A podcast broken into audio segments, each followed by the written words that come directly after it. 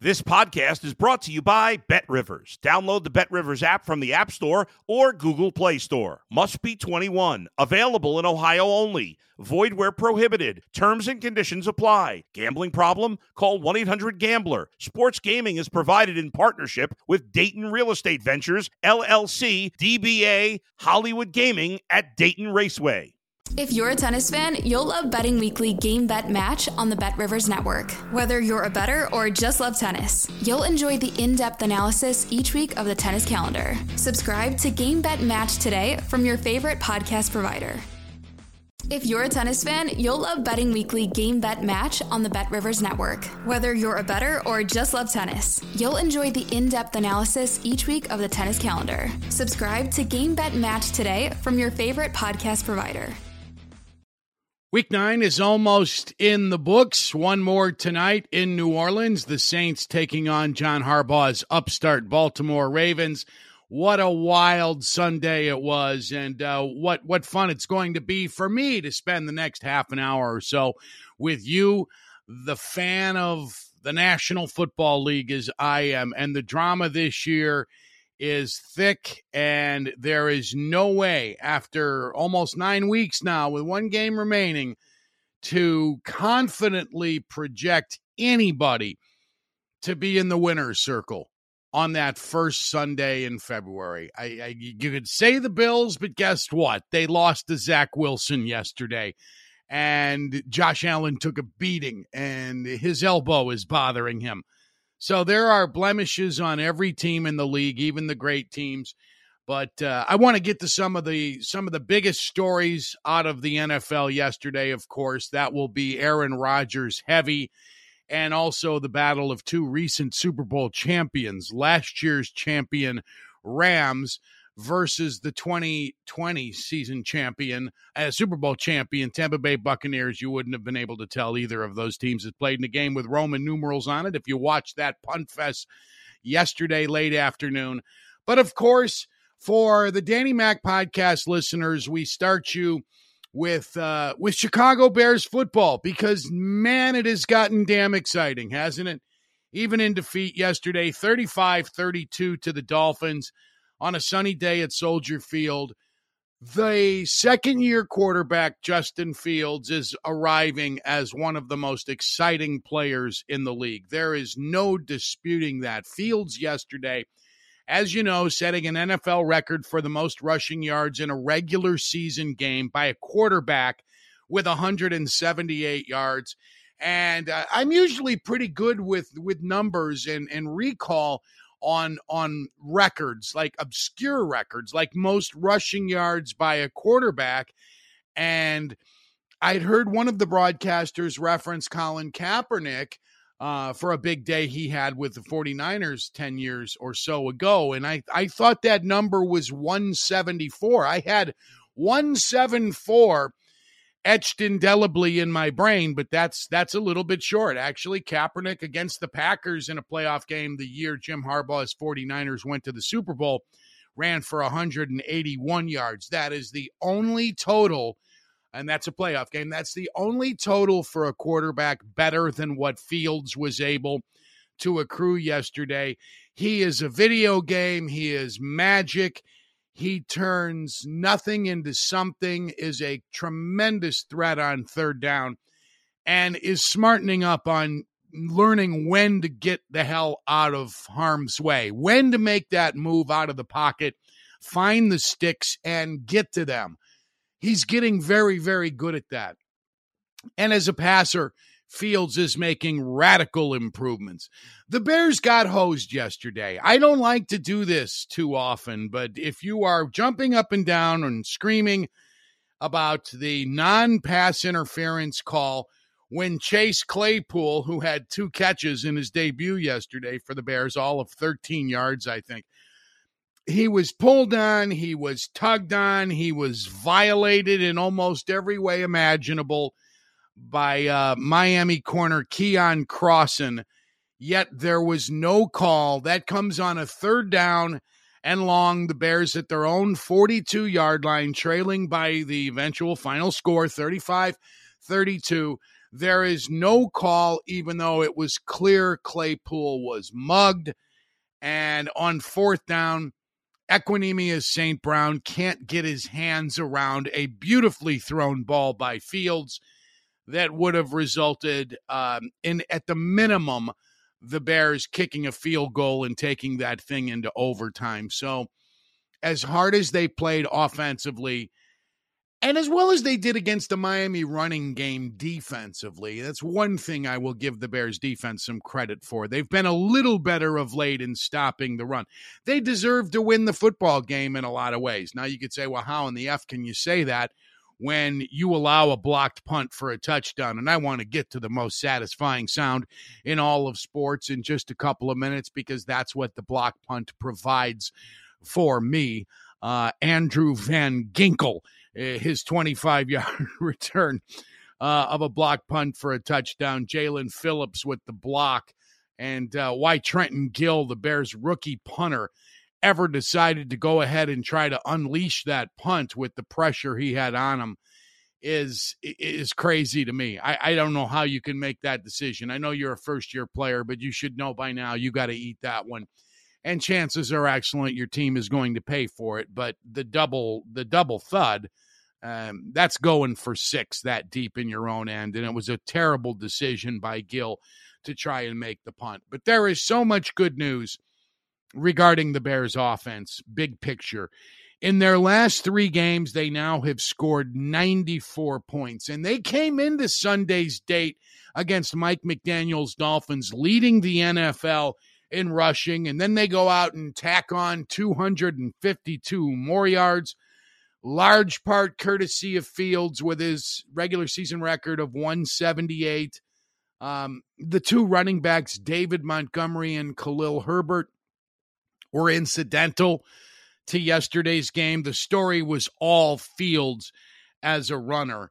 Uh, and and the Bears, as I mentioned, did a nice job stopping the Miami running game. Uh, what there is of the Miami game. Jeff Wilson, the newcomer acquired to boost the Dolphins in the backfield from San Francisco at the trade deadline. Nine carries only for 51 yards. Raheem Mostert also carried nine times for 26 yards and a touchdown. Um, Tua Tagovailoa, not not much as a runner yesterday. Five attempts, he didn't gain any yards. So the Bears do a nice job against the one and two running backs of the Dolphins, but uh, had very few answers for the Dolphins' prolific passing game. And Chase Claypool set himself up for ridicule last week when he implied he is among the NFL's top five wide receivers. And I joked on Friday's podcast, you're going to see two of the NFL's on paper top five wide receivers in Hill, Tyreek Hill, number 10, and in Jaylen Waddle, the kid from Alabama. Yeah, they're all from Alabama. Maybe one day one of these Alabama guys will score a touchdown in the Super Bowl. That'd be a first. But uh, they they were terrific yesterday, and the Bears had few answers for it. Hill on the day, seven catches, 143 yards and a touchdown. He was targeted eight times. Waddle targeted seven more times. He caught five of them for 85 yards and a tutty. Wilson also a tutty coming out of the backfield, three catches for 21 yards. Darnell Mooney's stats were not exceptional yesterday, but he made yet another fantastic catch. He is developing a highlight reel. Now that the Bears are, are halfway home in this NFL season, you got two good ones. You got that catch against the Vikings, and you have the one he made yesterday, which was artful. And Fields has put the ball in spots where he didn't get catches, but spots where only his guy can catch the ball and his receivers don't make those plays. Mooney has made a few, as I just mentioned, the one yesterday and the one against Minnesota early on at their place.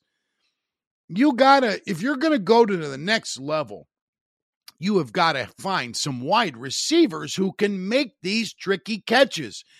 And St. Brown yesterday was targeted only twice. He didn't catch one of them.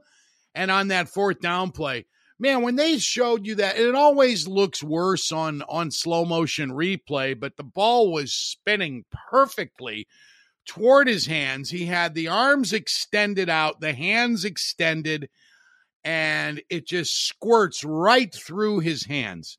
He doesn't make the squeeze, he doesn't get the catch, and the Bears lose the game. But uh, it's a coming out party, for lack of a better turn of a phrase, for Fields more than anything this week. And I think America now is aware of just how potent he is as a runner. So I am with you, Bears fans, in your want to be pleased with the development of your franchise quarterback, which you've not had uh, since I, I don't know. I, am tired of talking about all the guys who've done it. I'm tired of talking about guys who none of us have seen fricking play the game. Fields might be that guy, but you have got to get some of these clown bags off your roster as Ryan Poles did a few weeks ago with uh, Ihmir Smith Marsette, acquired during training camp, a Vikings cast off because of injuries to Byron Pringle, who's yet to make a, make a splash. They've gotten very little out of N'Keal Harry, a late first round pick of New England a few years ago, just a couple years ago. Uh, he was he got on the field yesterday. He's targeted twice. Eh, you're, you're getting almost nothing from these guys. And Dante Pettis is a high effort guy. Fields likes him, but he's just a guy. You got Darnell Mooney as the only legitimate wide receiver on this roster until Claypool proves he can fit in. And I don't even need him to be one of the top five, be in the top 15. That would be a tremendous upgrade from what this dude has accomplished two and a half years into his NFL career. 2020 uh, draft pick and uh, just has not has not been the player on Sundays he thinks he is whenever he starts to chirp. With the Bears big day on the ground, they joined some elite company yesterday. The 1976 Pittsburgh Steelers are the only other team in the Super Bowl era joining the Bears. Actually, the Bears joined them. Steelers did it first, 76 before 22 to rush for 225 yards or more in four consecutive games. Those 76 Steelers didn't win the Super Bowl. That might have been their best team. Of the four Super Bowl champs they had in the 70s, beginning with the 74 team that beat the Vikings in Super Bowl nine, then they won again the next year. They had a two year layoff from getting to the Super Bowl, 76 because of the injuries and again 77 and then they won Super Bowls again after the 78 and 79 seasons. That 76 team probably the best of the bunch. I think they pitched 5 shutouts in their final 9 games of the year. Jack Lambert took that defense by the shirt collar after a, a very rough start and says, "With our injuries on offense, we are going to have to be the reason this team gets back to the big one. We have got to play uh, out of our minds. And they did. That was the best Steelers defense they had in that era. but they didn't win the Super Bowl. Nonetheless, the Bears joining some very elite company. The Steelers, of course, running game anchored by Hall of Famer Franco Harris and a very, very good, mm, I guess you'd say, stable mate, backfield mate in Rocky Bleier, the dude from Notre Dame, featured in the made for TV movie Fighting Back, starring Robert Urich as Rocky Bleier. He was a Vietnam veteran and uh, lost part of one of his feet, a couple of the tips of his toes in Vietnam. The only player in league history, if anyone asks you to play with a shoe that's a size different on one foot compared to the other. So while you're you're jumping up and down, Bears fans, over Justin Fields, I want to ask you to jog your memory and give me that team in NFL history that even won its conference because its quarterback was such a dynamic runner. Can you think of one? You might be thinking of the aforementioned Colin Kaepernick. 49ers lost to the Ravens in that Super Bowl in New Orleans after the 2012 season, but you'd be wrong because Frank Gore was a part of that Niners team. Gore, for my money, an easy first ballot Hall of Famer, even though there are some who call what he did in his career counting stats when you get into the top three or four in rushing yards in NFL history, man, you've effing done something. Give me counting stats. I understand what that means, but that's that's more for the Dave Kriegs of the world, uh, who once was in the NFL's top ten in all-time passing yards because he survived for so long and garnered enough starts on enough different teams to accrue some pretty big career numbers. Those are counting stats. To stay healthy in the NFL, to hang around for a dozen years, and while Gore never was the best at his position in the league, to do it as effectively as he did, as long as he did, and to wind up where he was it's it's an easy one that that he belongs in the Hall of Fame but he led those 49ers in rushing yards. Can you think of any team in the Bears division that that was that success was more predicated on the running game?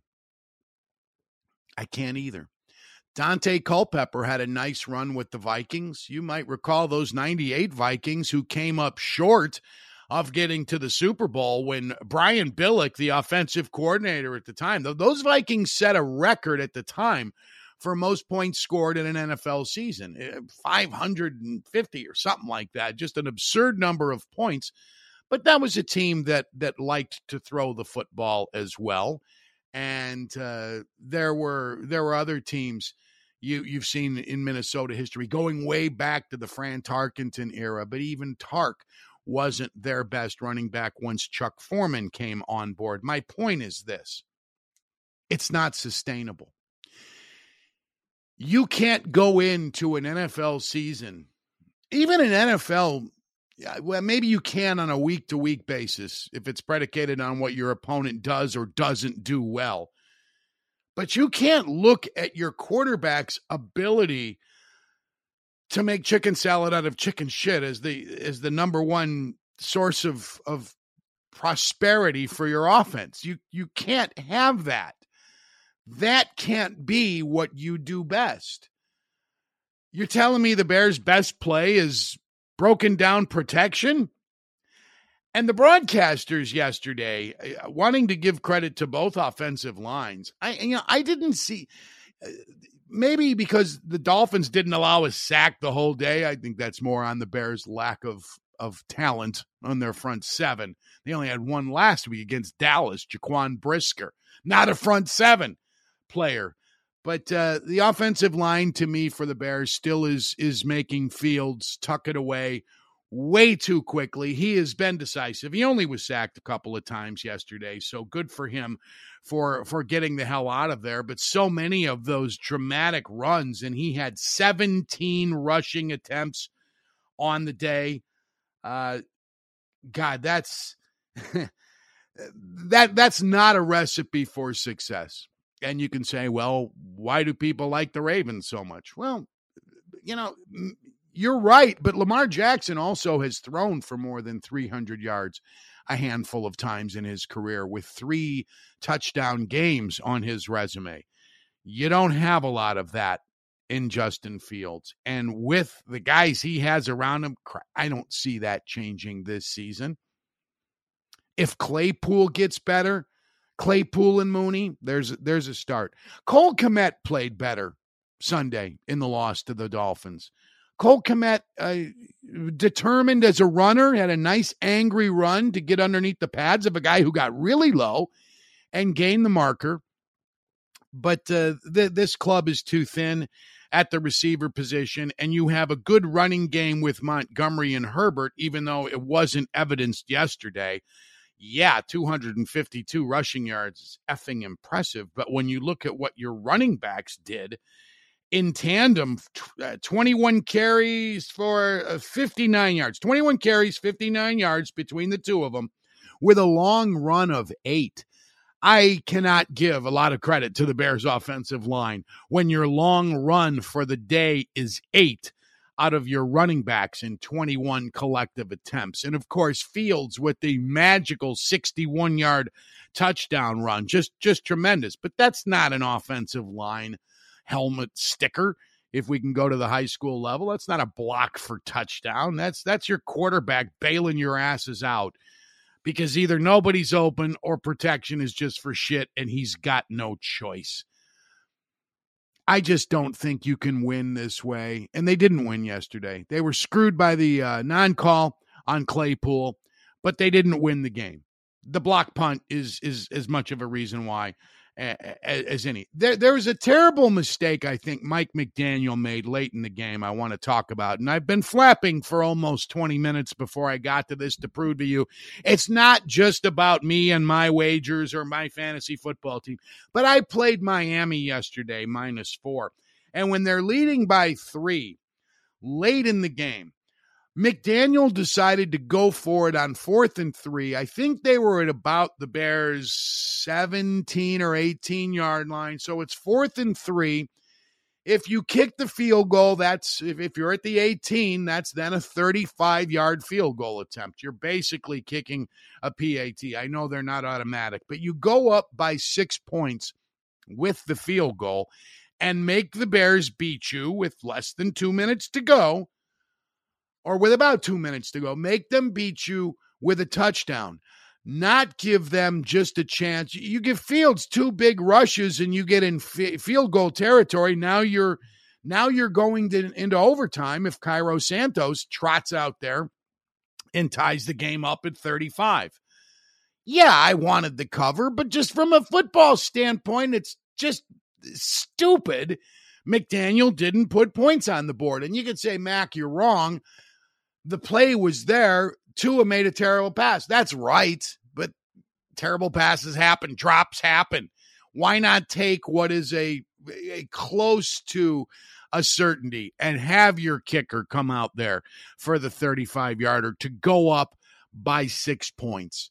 He gave the Bears a chance to tie the game and take it into overtime with just a field goal. And I wouldn't have done that if if I were McDaniel. I would have kicked the field goal. We like points in our house. Call us crazy. So when you think of the most the sweetest sounds in all of sports, do you think of your driver making contact with the titleist sitting on the tee below it? That's a good one. The whooshing sound of the swing accompanied by that ping when the ball explodes off the head of your driver, the face of your driver. How about uh, the sound of the net on a 25 yard jump shot that is clean of iron, that doesn't touch any iron, just that thwoosh of the net? Those are all great sounds. The crack of the bat. Hell, the popping of the glove when a pitcher is hitting upper 90s. That catcher, when he gets that catcher in the right part of his mitt, that popping sound, most satisfying. To me, it's the double thud. It's the thwack of the punt and the thud of the block. And Jaelan Phillips of the Dolphins had that block of Trenton Gill yesterday, who was smothered. There, there's no way you're going to get that kick away. If you eat it, the Dolphins have the ball deep in your end. They're almost in the red zone. But you, would rather eat it than have it returned 25 yards by Andrew Van Ginkel for the touchdown. Van Ginkel, the long haired reserve, uh, gets a game ball for returning the Phillips block for a touchdown. That was one of two blocked punts in the NFL yesterday, at least two that I saw. There may have been others. You know, I'm always scouring highlight reels for block punts and safeties. The Patriots got one on Indianapolis yesterday. Tough day for Indianapolis. Uh, I want to wrap up the Bears and Dolphins on on what the Bears are struggling with defensively. They negated anything the Dolphins tried to do on the ground. And Miami is not a particularly strong running team, but I thought they would get a little bit better against the Bears' run defense, which just two weeks ago was among the most porous in the NFL. Miami averages just 3.3 yards per rush yesterday, 23 attempts as a group for 77 yards. But the Dolphins did average 7.2 yards per play because of those chunk plays. Chunk plays to Hill and to Waddle. And on occasion, Jeff Wilson. That's all they needed. The Bears didn't record a sack yesterday. That's another week without a set. They did, they only had one last week against the Cowboys. The Bears didn't force a turnover against the Dolphins. That is not the way to make life easy on an offense that until the last 3 games has been struggling. You have got to take the ball away.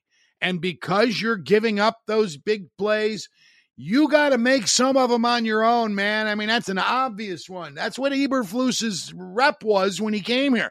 Oh, look at that Colts defense last year, leading the NFL in takeaways. Yeah, they had Darius Leonard when he was at the top of his game. He's not doing much this year when he's been available for the Colts, but um, that has not made its way to Chicago just yet. The Bears defense has been has been very very suspect probably the biggest story around the country uh, if there were water coolers if people did convene around the water cooler they don't work together anymore everybody wants to work at home. But those guys who work construction and uh, and visit at their lunch break they go have a smoke or whatever they're going to be talking about the demise of Aaron Rodgers because his production has fallen precipitously and the Packers who were among the favorites to represent the NFC in the Super Bowl went down again yesterday. The fifth straight loss for Green Bay, which is now three and six. Detroit wins the game 15 to 9. Rodgers threw three first half picks, two of them balls in the end zone, one of them right near the Detroit goal line. They're, they're doing a tackle eligible play with David Bakhtiari. They've gotten so desperate. desperate. Matt LaFleur drawn it up in the sand for the Packers because there are injuries to other players. And Aaron Jones, the running back, left the game and uh, after the game was spotted in a walking boot. That'd be a good song by Dewey Cox, by the way. Um, walking boot. Uh, it's, it's kind of call it a sequel to Walk Hard. So the Packers lose for the five, uh, fifth straight time. Um, Rodgers' poor play has been more responsible for these recent bedwettings than anything those three interceptions all deep in in Lions territory and the Lions turned it over only once. Green Bay is just reeling and I don't have much faith they're going to be able to get their way out of this. I, I don't and Rodgers yesterday was philosophical after the game and and you know there were people trying to get him to say maybe he has regret that he returned and he should have retired and he won't go in that direction and he said I know people are going to be counting us out and we'll see how we respond. Yes, people are counting you out and I'm among them. I don't think at 3 and 6 based on the way it's gone for the Packers they can recover and make a wild card. I there there's no way they're going to catch the 7 and 1 now Vikings. That's not going to happen. But of the of the huge household name NFL players in recent years, I don't know if there's been anybody who has been more polarizing than Rodgers, more capable of earning the ire of a nation. Oh boy, the the muscle thumbs are out there. All the Twitter people getting their pound of flesh on Aaron Rodgers, and he he deserves a lot of it he has been a douche. There's there's no question. There hasn't been a bigger one in the NFL the last couple of years. So a lot of people thoroughly enjoying his uh, his precipitous drop from from greatness. This has just been a dreadful season for Rodgers. Packers lose to the Lions 15-9. Could have cost Dan Campbell the game. I just want to say this real fast. And I again, I want to take points. I am a take the points man more often than not. When the Lions went up 15, or I'm sorry, they went up 14 to 9.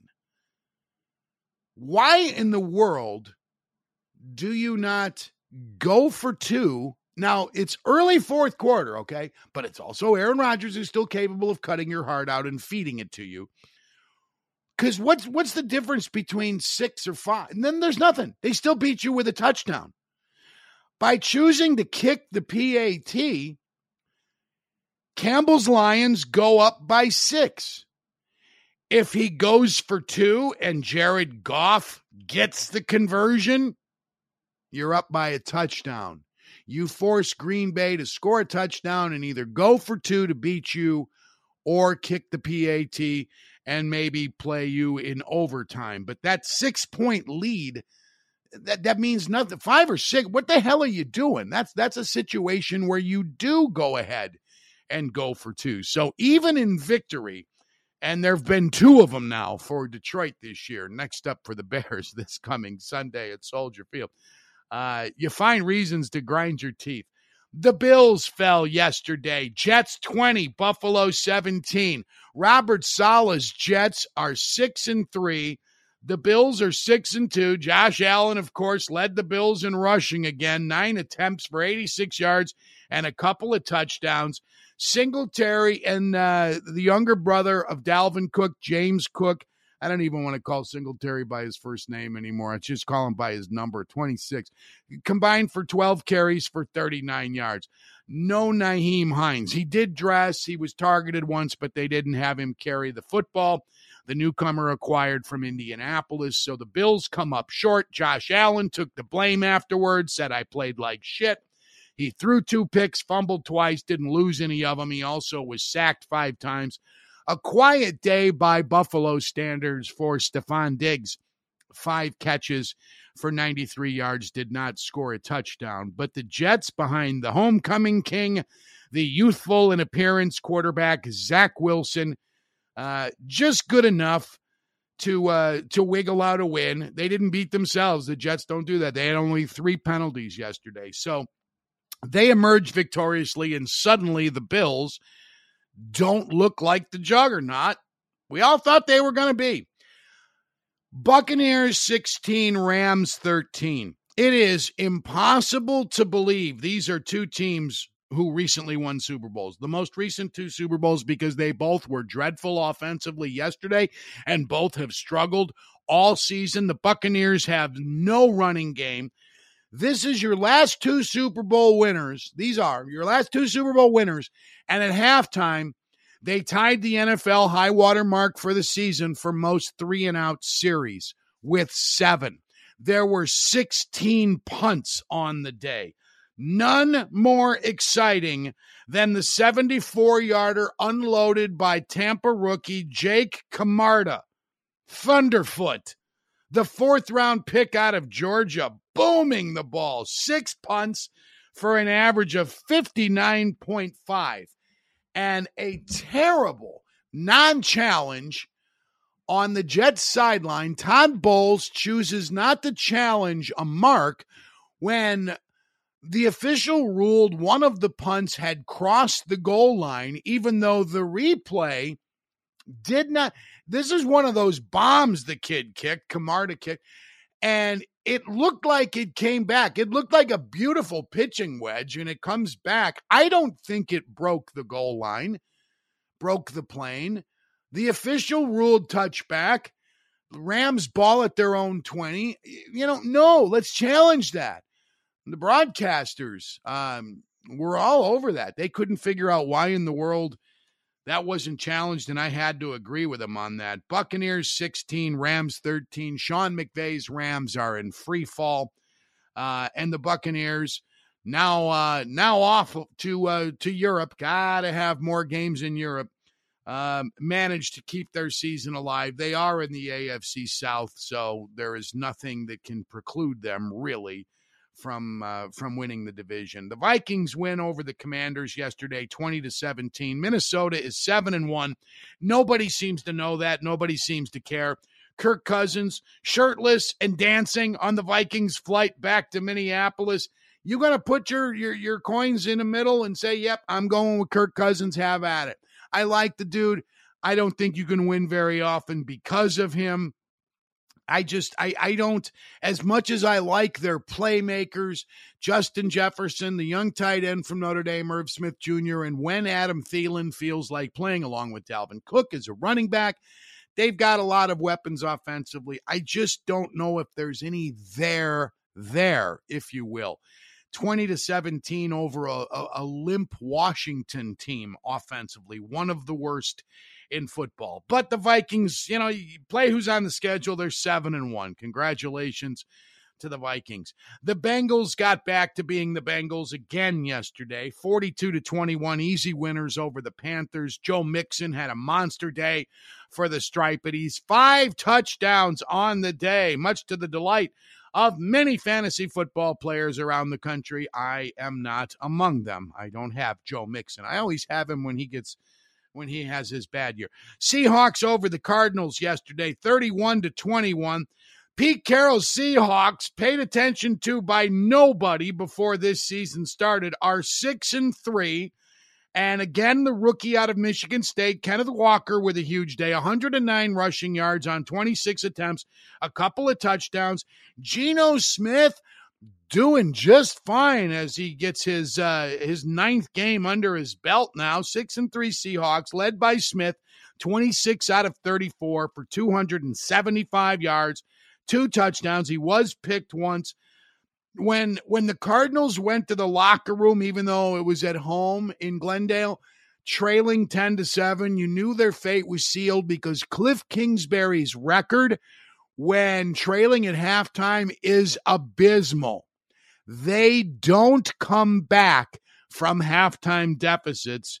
And there was more dysfunction on the Arizona sideline stuff that's typical in NFL games, but stuff when it's captured by cameras and commented on by broadcasters seems like such a big deal. Murray had a very animated conversation with DeAndre Hopkins. That didn't end. And then Kingsbury joined in the conversation. Oh man, it is going to be fun later this week when Hard Knocks in season begins its second season. Uh, if there are interesting, dynamic head coaches, assistant coaches, or quarterbacks involved, those programs can be very, very good. I think that's the case with this second installment of in season hard knocks. Let me quickly hit you with a couple of other games, the other games that were played yesterday, because I'm about out of time here. Even though I'm not on a clock, I consider myself about out of time. Explain that one. In overtime last night, the Chiefs beat the Titans 20 to 17. King Henry returned for Tennessee, 115 rushing yards on only 17 attempts, an average of 7.8 yards per carry. Patrick Mahomes does everything for Kansas City last night 43 out of 68 for 446 yards. He only threw one touchdown pass. He was picked as well. And he also led the Chiefs in rushing, six carries for 63 yards. Travis Kelce was targeted 17 times last night. Juju Smith Schuster, Mecole Hardman, my sweet Mecole also had uh, had productive nights. So uh, the Chiefs managed to bump their record to six and two. They survive against Tennessee, five and three, still in charge, it appears, for the duration, maybe, in the AFC South.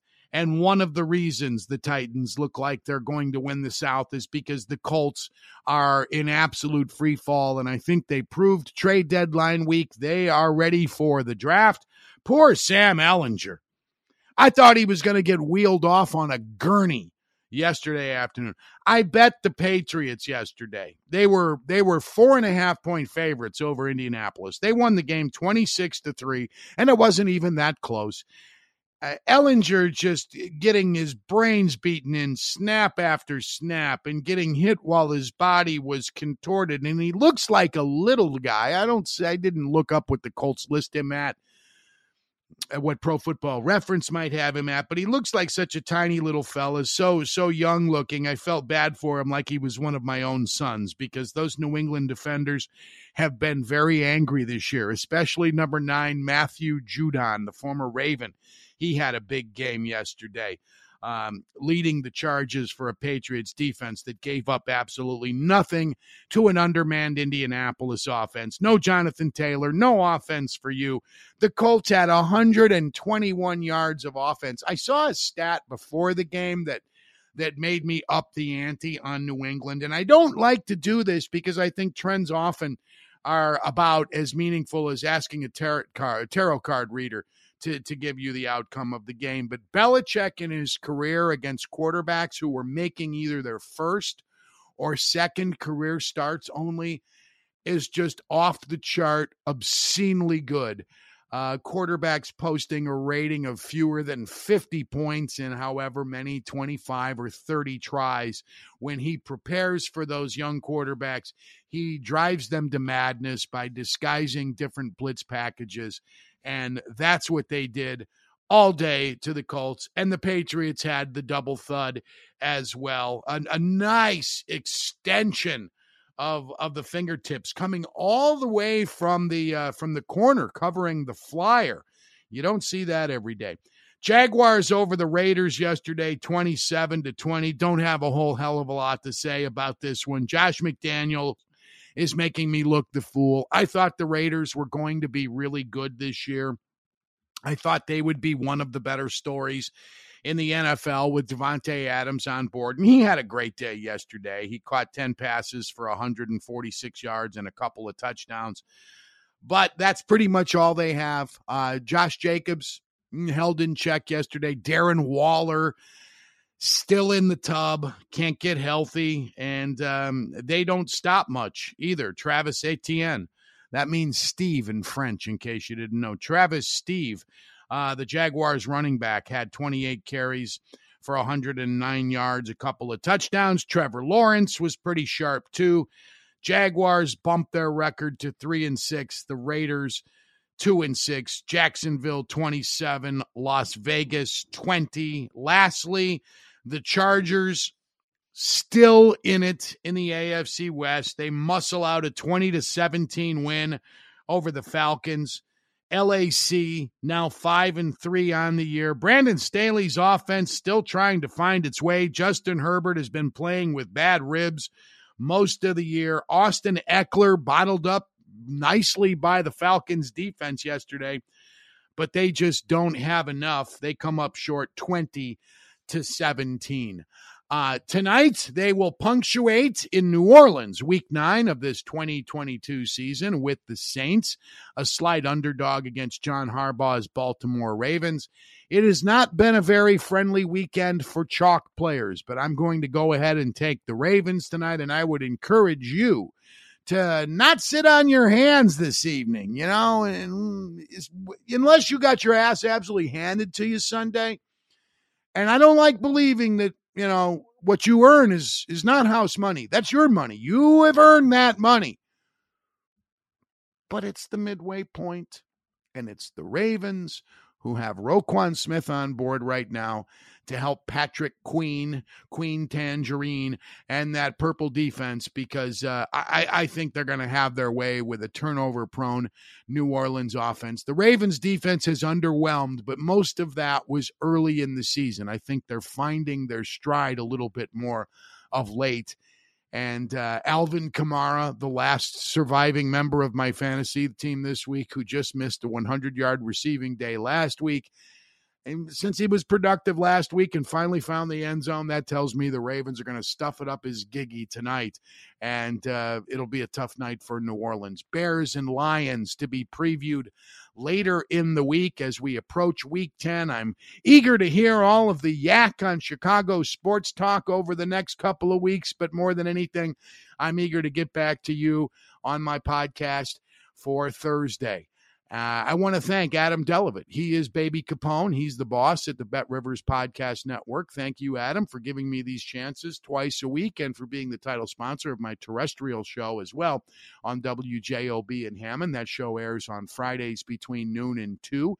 You can find it on the TuneIn app anywhere you are in the world. Sam Michael is our executive producer. Thanks for listening. Have a great day. Enjoy a little setback sweetener because Justin Fields. Justin Fields earned you a cupcake yesterday or a Dairy Queen, whatever it is that satisfies your sweet tooth, have a little setback sweetener because the Bears have a quarterback who can run the football really well. Where that gets them ultimately, I'm not sure it'll be very far. But it was fun yesterday, wasn't it? I'm Danny Mack. Have a great week. I'm Tail Lights.